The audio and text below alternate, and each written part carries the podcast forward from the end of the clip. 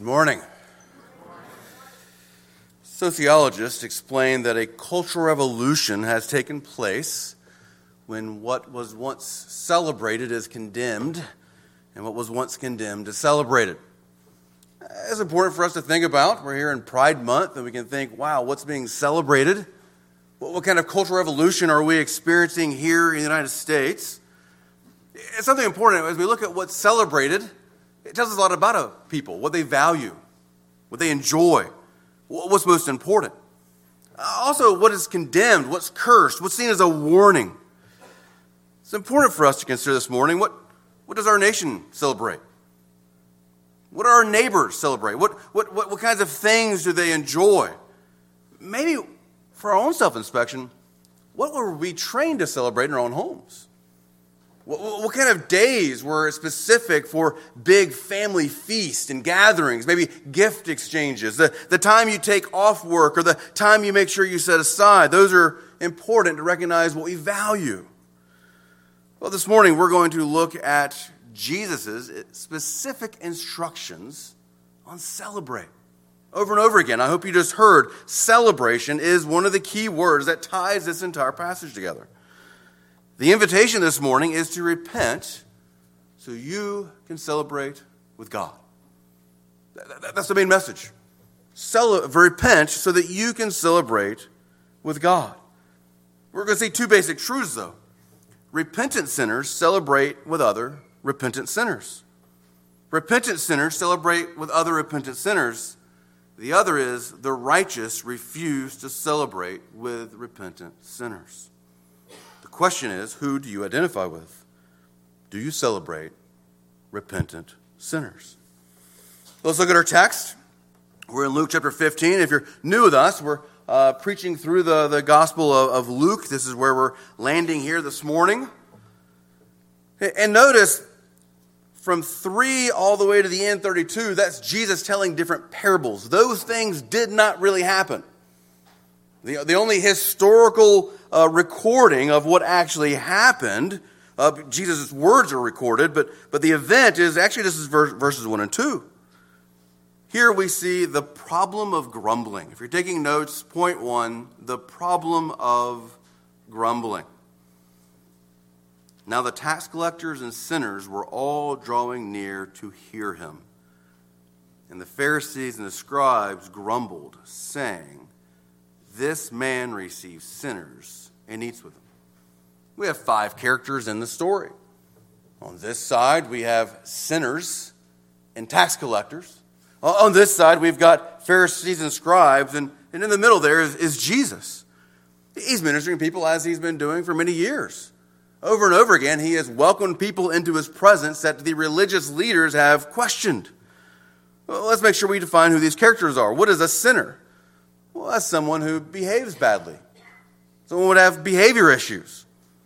A, drunk, a prostitute, someone who's known as a cheat in the marketplace. Uh, someone who breaks the commands of God. They, they, they, they steal, they, they, they're, they're abusive, they lie. Well, a tax collector is even more specific. This would have been a Jewish person who began to work for the Roman government to collect taxes for Rome from their kindred people. They were considered traitors, disloyal. They, they were often rejected by the people, and so then they would start charging more and abuse the people by overtaxing them. They were despised, they were outcast. These kind of people were coming to Jesus. Now, I hope for all of us that's really encouraging. Jesus was going city to city, welcoming all who would come to hear him, regardless of what they had been beforehand. Now we need to see what's happening. The, the religious leaders, the, the Pharisees, they're the most conservative Bible teachers. The scribes are experts in the law. And notice, they grumble. They grumble. Why are they grumbling? Oftentimes, in this culture, the honor shame culture, when somebody is a sinner, when they're a tax collector, they have no opportunity to come out. That's who you are. You're labeled, you're defined. Jesus is welcoming them out of that. And, and here the religious leaders are upset. They, they grumble. how does this man receive sinners like these people? A quick theology of grumbling. It's almost always associated with idolatry throughout Scripture. A wrong view of God will lead you to a grumbling heart. A wrong view of God, a, a, a, worshiping the wrong God or the right God the wrong way, often will lead to a grumbling heart. Two instances, one of the old, right after the Red Sea, right, right in front of the Red Sea, rather. After all the plagues, after God has given them such an amazing deliverance, Israel gets caught between Egypt's army and the Red Sea, and what do they do? They grumble. What do they do after the Red Sea and they, they, they're found in the wilderness and don't have any food? They grumble. Their grumbling eventually leads to building a golden calf. You can look later, 1 Corinthians 10 7, two very specific commandments. In verse 7, Paul says, eh, Do not be idolaters. Three verses later, do not grumble. Grumbling, grumbling and idolatry go hand in hand in Scripture. Here's the real problem with these Pharisees, these religious leaders, those who have the responsibility to teach God's people. They're grumbling against God. They're grumbling against Jesus receiving the people he came to save. What's really concerning is that there's an assumption they're imposing here. These people are worse than us. How could he spend or invite, they, spend time or invite these kind of people with them. As we wrestle with this, who is it that Jesus would welcome to his table that we would not welcome to our own? What, what kind of person would Jesus invite into his family that we would not invite to our own? What kind of person do we want to keep at a distance that Jesus brings near? The leaders, they have a significant problem. They want to be clean. They want to make sure they can go into the worship service. They want to make sure they can go to the temple and be clean. Again, the wrong assumption, though, is that we're going to be unclean if we wrongly associate, or if we, if we, if we associate with any kind of sinner. Jesus is going to be unclean if he invites other sinners. They have a misperception of who God is. Therefore, they grumble. Uh, we go back, if you've been with us in Luke 13 and 14, Jesus already made two incredible statements. He told another parable. Many have received a, an invitation to a banquet. And when Jesus then sends out the banquets here, the, the, the host rather, sends the banquets here, that they didn't come and therefore they were no longer invited. Or Jesus will say, Many will come and knock on the narrow door and they're not going to be able to enter. They'll, they'll see uh, uh, others eating with Abraham at the table, but they won't be able to come. These religious leaders have this wrong assumption. There's something good about them that lets them come to God. There's something wrong with these people that should not let them come to God. Jesus is doing two things here. He's confronting the sins of the religious leaders who think too much of themselves and impose additional qualifications on anyone else who might follow God. And Jesus making it clear to sinners, all are welcome. The key question for us do we tend to grumble or rejoice more with repentant sinners? That's a pressing question. Are we going to be grumbling more or are we going to be rejoicing more when there's repentance? We now see three parables.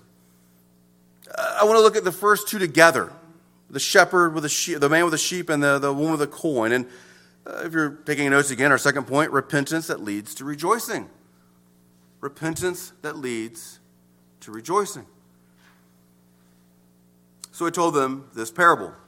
Sometimes parables are meant to be unclear intentionally, and this is not one of those. This seems to be very, very clear. Jesus said, He told them a parable What man of you, having a hundred sheep, if he has lost one of them, does not leave the 99 in the open country and go after the one that is lost until he finds it? And when he has found it, he lays it on his shoulders, rejoicing. And when he comes home, he calls together his friends and his neighbors, saying to them, Rejoice with me, for I have found my sheep that was lost. Just so, I tell you, there will be more joy in heaven over one sinner who repents than over 99 righteous persons who need no repentance. There's a hundred sheep. One's gone lost.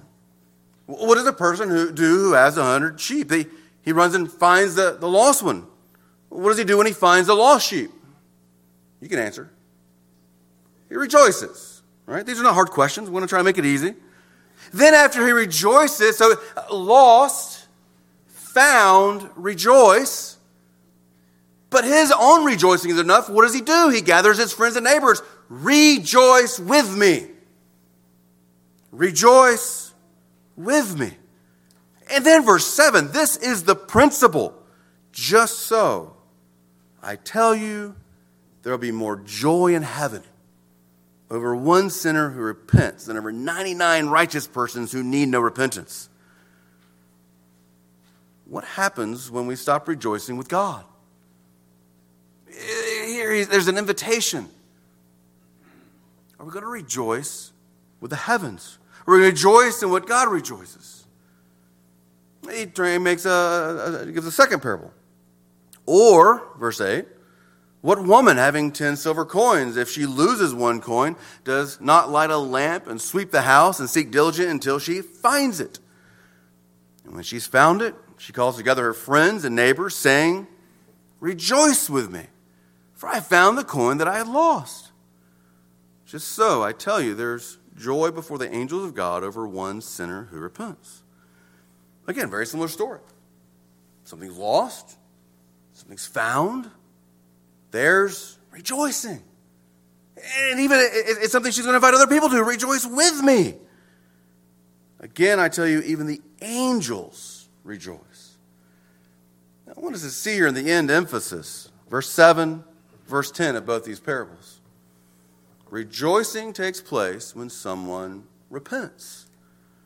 Rejoicing it doesn't take place when someone is committed to their own sin. Rejoicing takes place when someone repents. Repenting means you've turned away from your sin and turned to God. These, these tax collectors, these sinners, by coming to Jesus, they're, they're leaving sin, Lord willing, and they're, they're coming to Him. It's amazing here. A turn from sin, a turn to God, a turn from death, a turn to life. God welcomes us out of sin. Whenever someone repents, the, the whole focus here is that we would rejoice. Believer, were you aware that when you repented, the heavens celebrated? That's what verses 7 and 10 say. There, there was a heavenly host.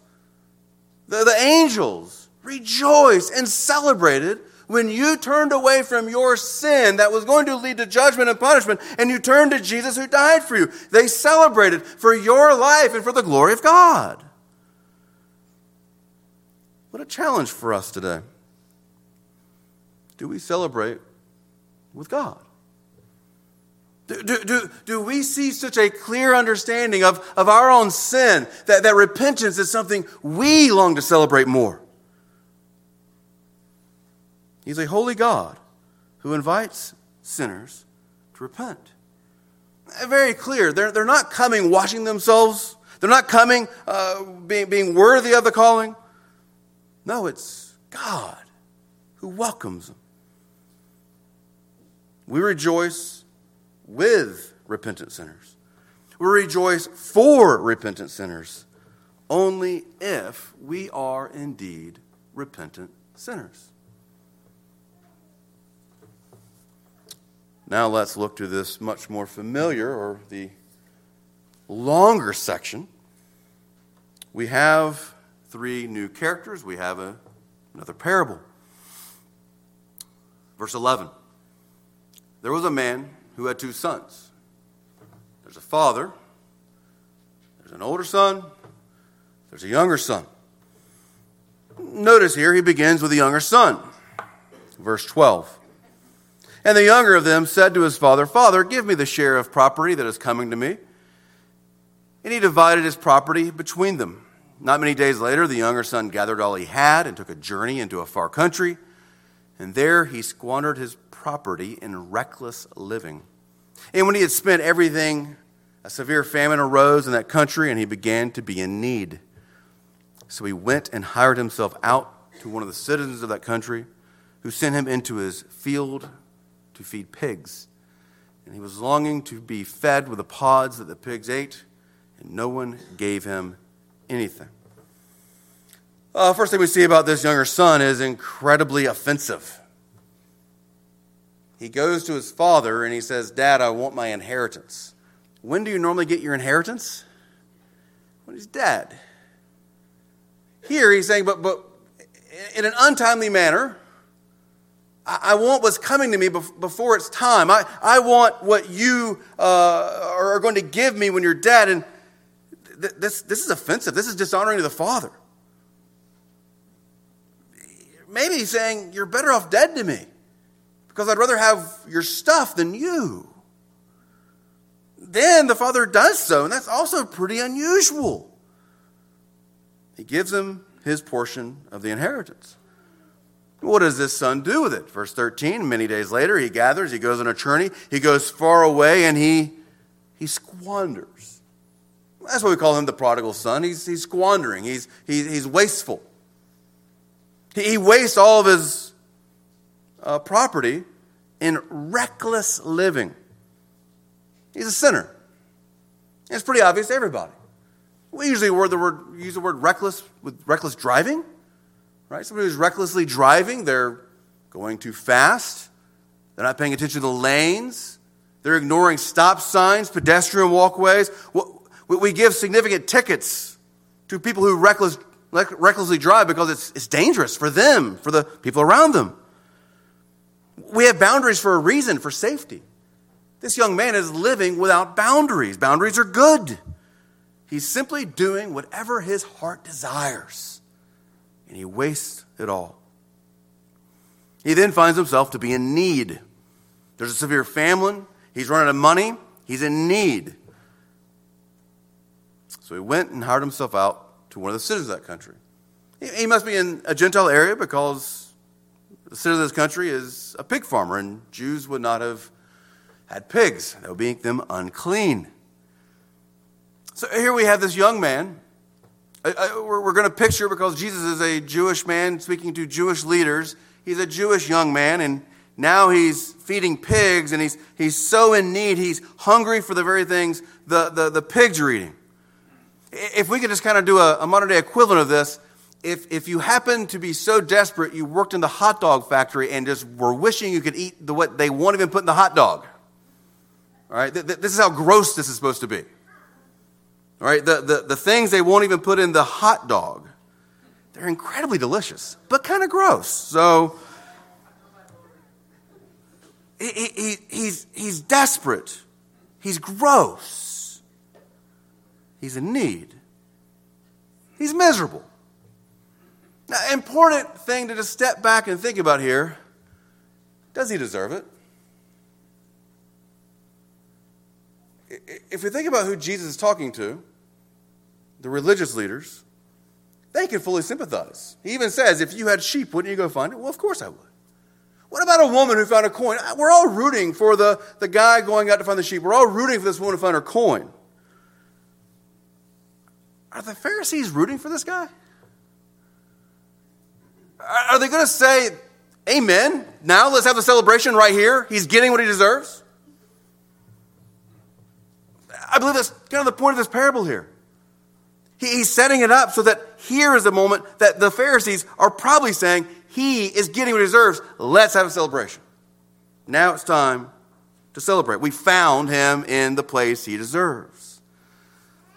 Well, the action picks up properly in verse 17. But when he came to himself, he, he comes to realize, Dad, he takes care of his servants better than I'm getting. Dad is so generous in his home. Why, why, why, he, he, he suffered the consequences. And he's realizing if he just goes and offers to be a servant, if he's just a, a hired hand back home, he's going to have a better life than what he's created for himself. Let's step back here before we move on. There is a worst case scenario for this young man. He could possibly never come to his senses. He just desires and commits to living in this misery. That's a sad place for many. God gives them many wake up calls over and over again. This is miserable. Come out. over and over again. This is miserable. Come out. If you're here, be warned. God, in His grace, allows misery, brings misery, so that we would come and come to our senses, come to a conviction, come to realization. We can come out. Don't remain in that misery. Look at verse 17. But when he came to himself, he said, How many of my father's hired servants have more than enough bread, but I perish here with hunger? I will arise and go to my father, and I will say to him, Father, I have sinned against heaven and before you. I am no longer worthy to be called your son. Treat me as one of your hired servants. This is a pretty good confession. He's recognizing he's sinned against his dad. He's recognizing he sinned against God. He's come to a sense that there's something wrong, and, and I can come, and there, there, there's still something wrong with what he's saying, and we'll get there. But he, he, he's come up with a solution. Now, verse 20, he rose and came to his father. We can get a picture here for a moment. Whenever you've had something important to say, in a, in a confrontation or a, uh, maybe it's whenever you're about to propose, you, you rehearse that, right? Like as you're walking or driving, you're, you're going through in your mind what exactly you're going to say. You want to make sure you get these words right. He's been walking all this way. He's rehearsing exactly what he's going to say. He's hoping that his dad is going to be kind enough to receive him as a, as a servant. He, he's really prepared. And he arose, he went to his father, preparing this little speech. But while he was still a long way off, the father saw him, felt compassion. He ran, embraced, and kissed him.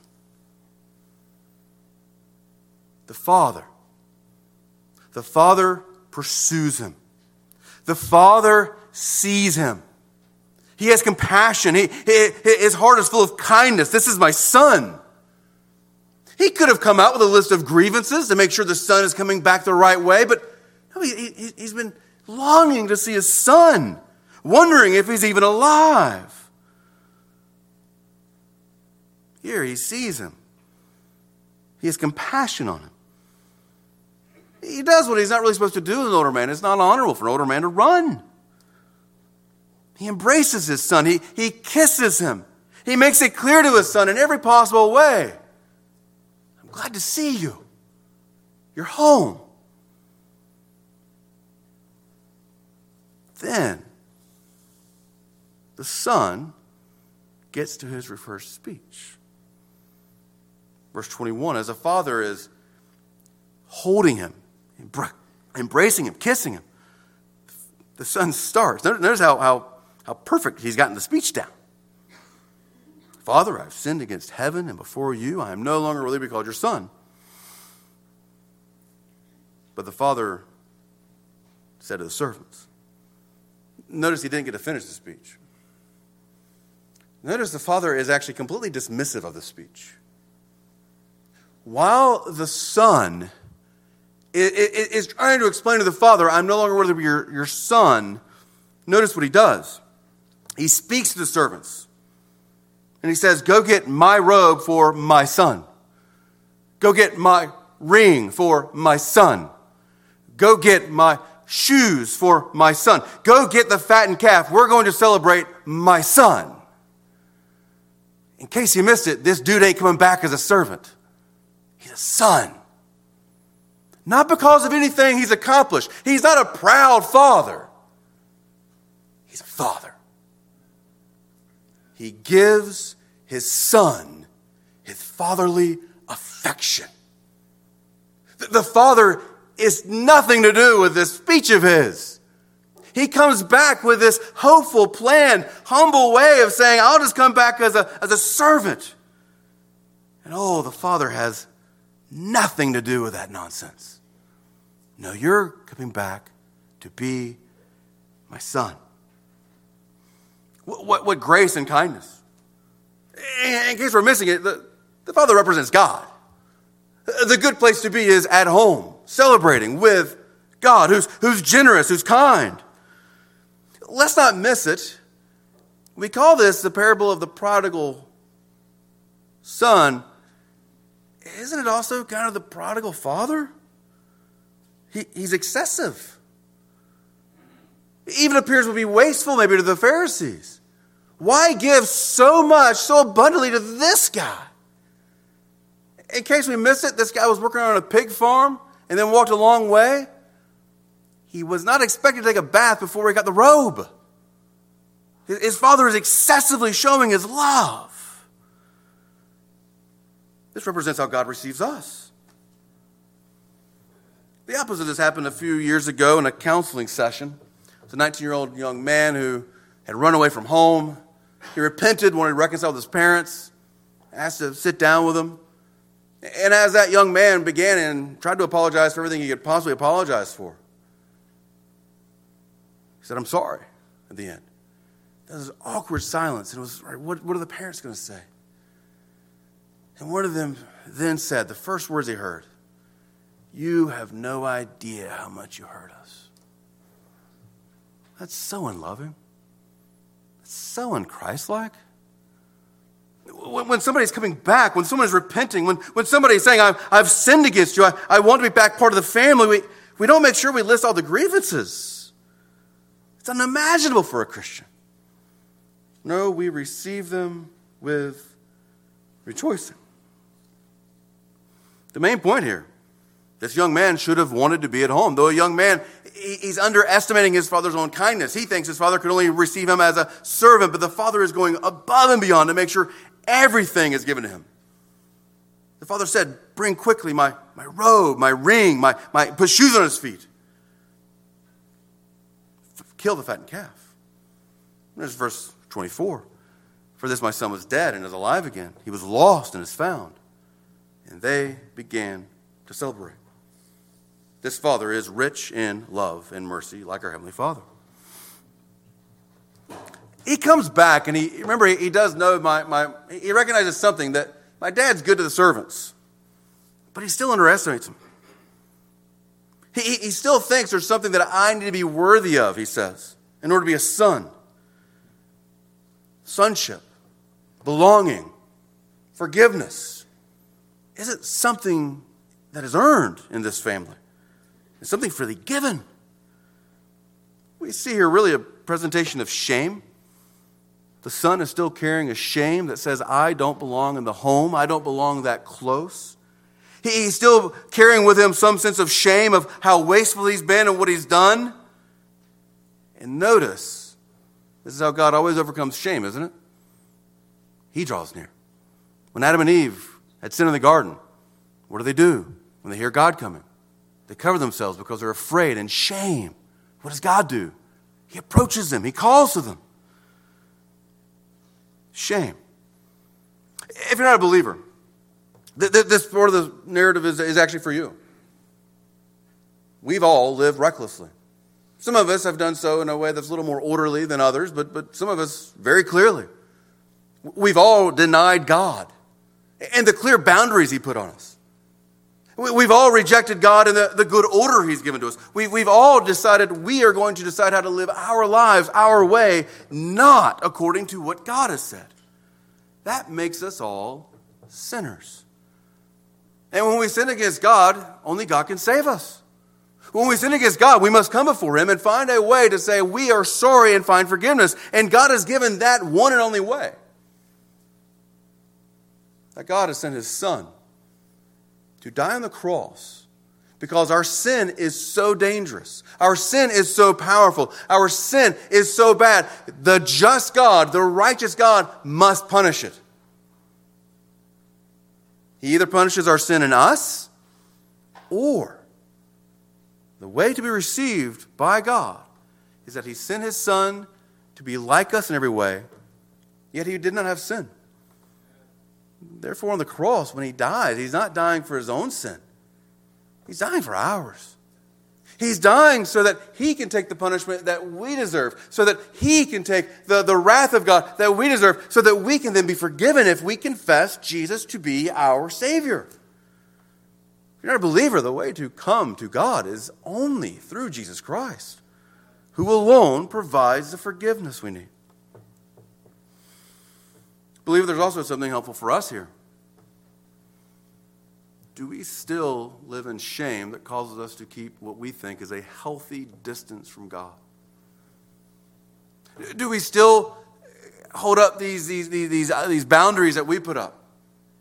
Because we're afraid if other Christians were to come in and see how messed up we are, that, that there will be judgment. Do, do we still put up a, a boundary to God, believing, no, there, there needs to be a safe distance because the shame is too much? Understand when we come to God in the name of Christ, He draws us near, He shows us His great love. Do not let shame keep you distant from God, the God who draws near. The key thing here God is worthy. Uh, the, the, God is worthy to, to, to stay home and to rejoice in Him, but, but because we've all fled, he's, he's generous in His grace to welcome us back. Remember, there's another, there's another brother. Verse 11, there's two sons. Well, where's this other brother been? Verse 25. Now his older son was in the field, and as he came and drew near to the house, he heard music and dancing. And he called one of the servants and asked what these things meant. And he said to him, Your brother has come, and your father has killed the fattened calf, because he has received him back safe and sound. Let's just stop there for a moment. The older brother, he's a hard worker, he's in the field. All right, the younger brother, he's the reckless one. He's out partying. The older brother, he's a hard worker. He's out working. Notice he comes near enough to the house. He hears something going on that's unusual. He asks, What's going on? And he's informed. Your father is throwing a celebration for your brother. Verse 28. But he was angry and refused to go in. He was angry and refused to go in. He insists on staying outside.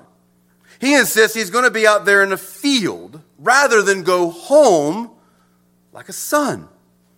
He's insisting he's going to function more like a servant. We can kind of picture this, this anger. He's probably rehearsing his own speech, kicking the dirt. All these years I've worked, and this fool gets a party? Grumbling against his own father's reception of his own wayward brother. Notice what the Father does. He's a very consistent Father. He comes out to him. Remember, the younger son was coming back, the father goes out to him. Now the older brother is refusing to come in, so the father goes out to him and he treats him. Come, come in. Verse 29. But the older brother answered, Look, see here. These many years I served you, and I never disobeyed your command. Yet you never gave me a young goat that I might celebrate with my friends. But when this son of yours came, who has devoured your property with prostitutes, you killed the fattened calf for him. Notice what's happened here. His hatred of his brother has led to an anger towards his father. He's been angry with his brother for these many years, but, but now it's, it's being evidenced, it's being, being, being demonstrated against the father who, how, how could you, he's saying. And notice his, his explanation is so wonderfully clear. I've been working so faithfully all these years. I've been a good son. I've been doing everything I'm supposed to do. And you haven't let me celebrate with my friends. You. Look here, you've never done this. This is very dishonoring. This is not the way you speak to a father. This is grumbling. The older son is grumbling against the father.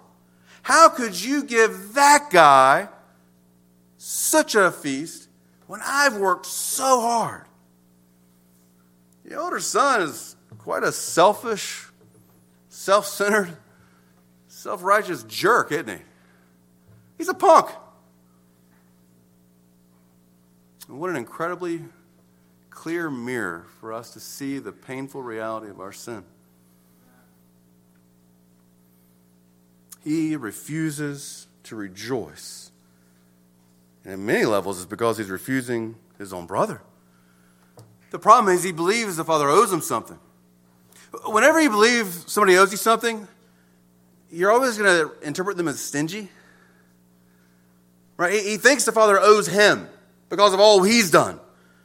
And therefore, he sees his father as stingy. He, he sees then, because he, he thinks his father's been stingy towards him, well, he thinks his father's just unnecessarily lavish towards his, his brother. The problem with both sons is neither really understand their father and how generous he is and how kind he is. Notice how kind the father is. The father answers him. He said to him, Son, you're always with me. All that is mine is yours. But it was fitting, it was necessary to celebrate and be glad, for this your brother was dead.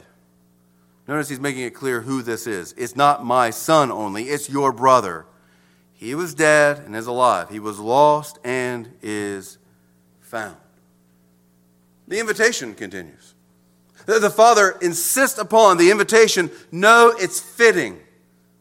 Your brother was dead. Now he's alive. He was lost. Now he's found. Celebrate. It's necessary. Let's just pull back for a moment. What if the older brother was the first person to see the younger brother on his way back home? What would happen? It's a different story, right? The father sees him and runs out and embraces him in love. What do you think the older brother would do if he saw his son, his brother coming? How would he approach him? He'd be sent away. He'd be rejected. He'll be denied. No, I don't care what you're saying about your sin. No, you can't even come back as a servant, I think the older brother would say. That's terrifying. No, the older son is not like his father, is the main problem. Uh, believer, we're, we're, we're Christians. That literally means little Christ. We're supposed to be Christ like. We're supposed to actually show the love of Christ and that we're ambassadors, that we receive repentant sinners like Jesus does. We should be terrified of being this, being like this older brother to another brother, judging others who God receives making others live up to our perceived perceptions and expectations, refusing, refusing to rejoice in what God does for the repentant. What's really most interesting with the ending is incomplete.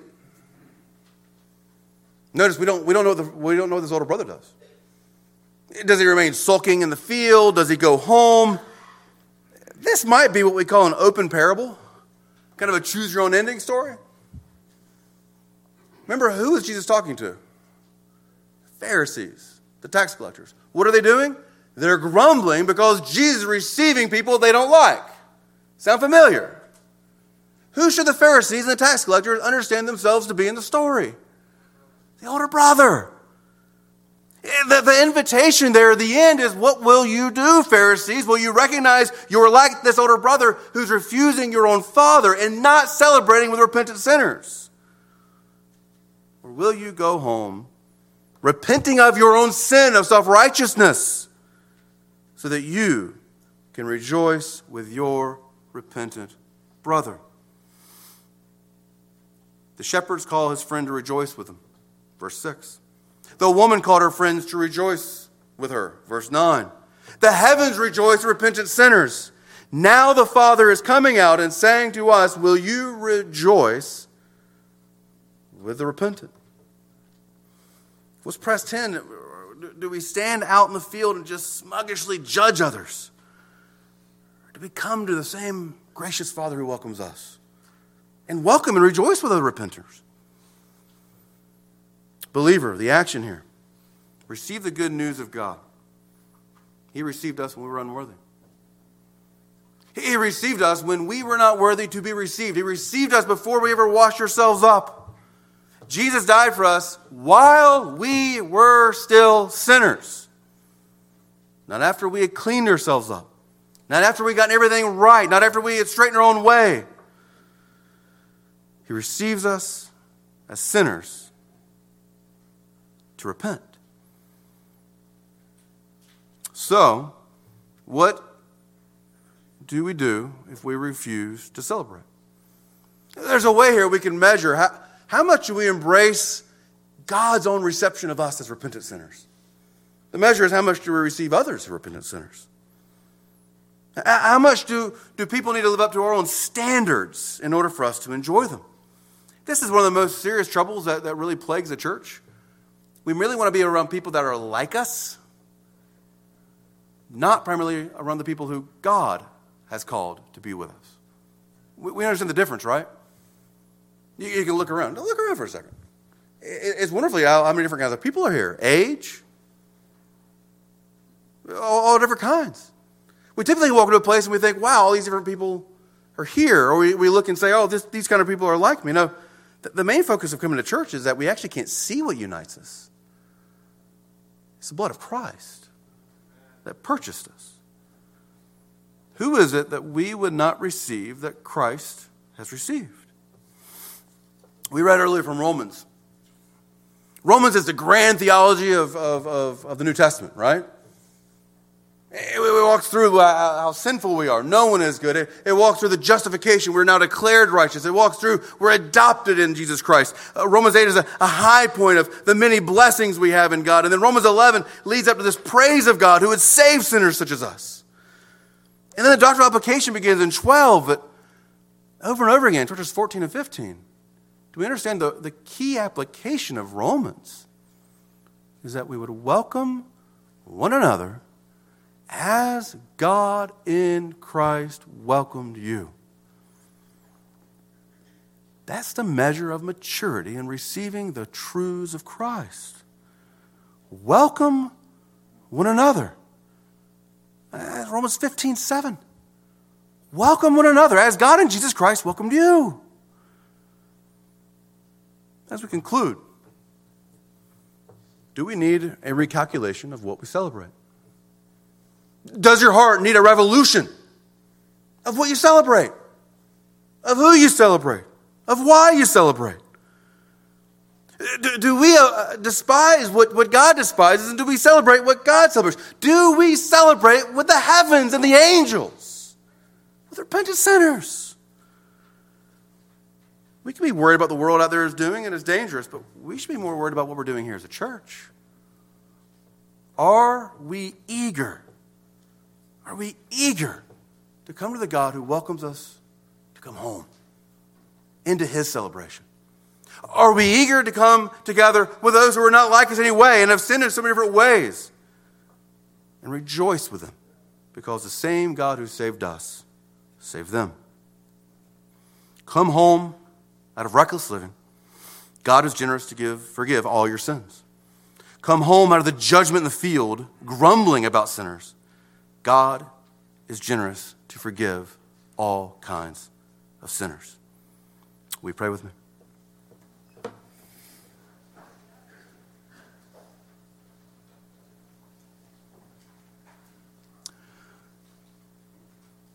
Father, we thank you for your kind and generous invitation to come and confess sin, not to be condemned, Lord, but to confess to be forgiven to come from being uh, distant from you to being your own son who sits at your table forever.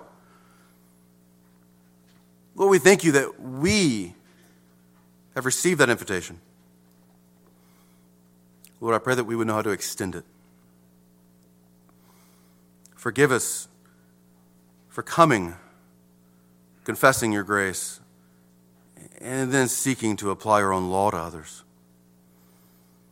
I pray we would know how to be joyful always because of your invitation to receive you by grace, and that we be eager to receive repentant sinners in great rejoicing.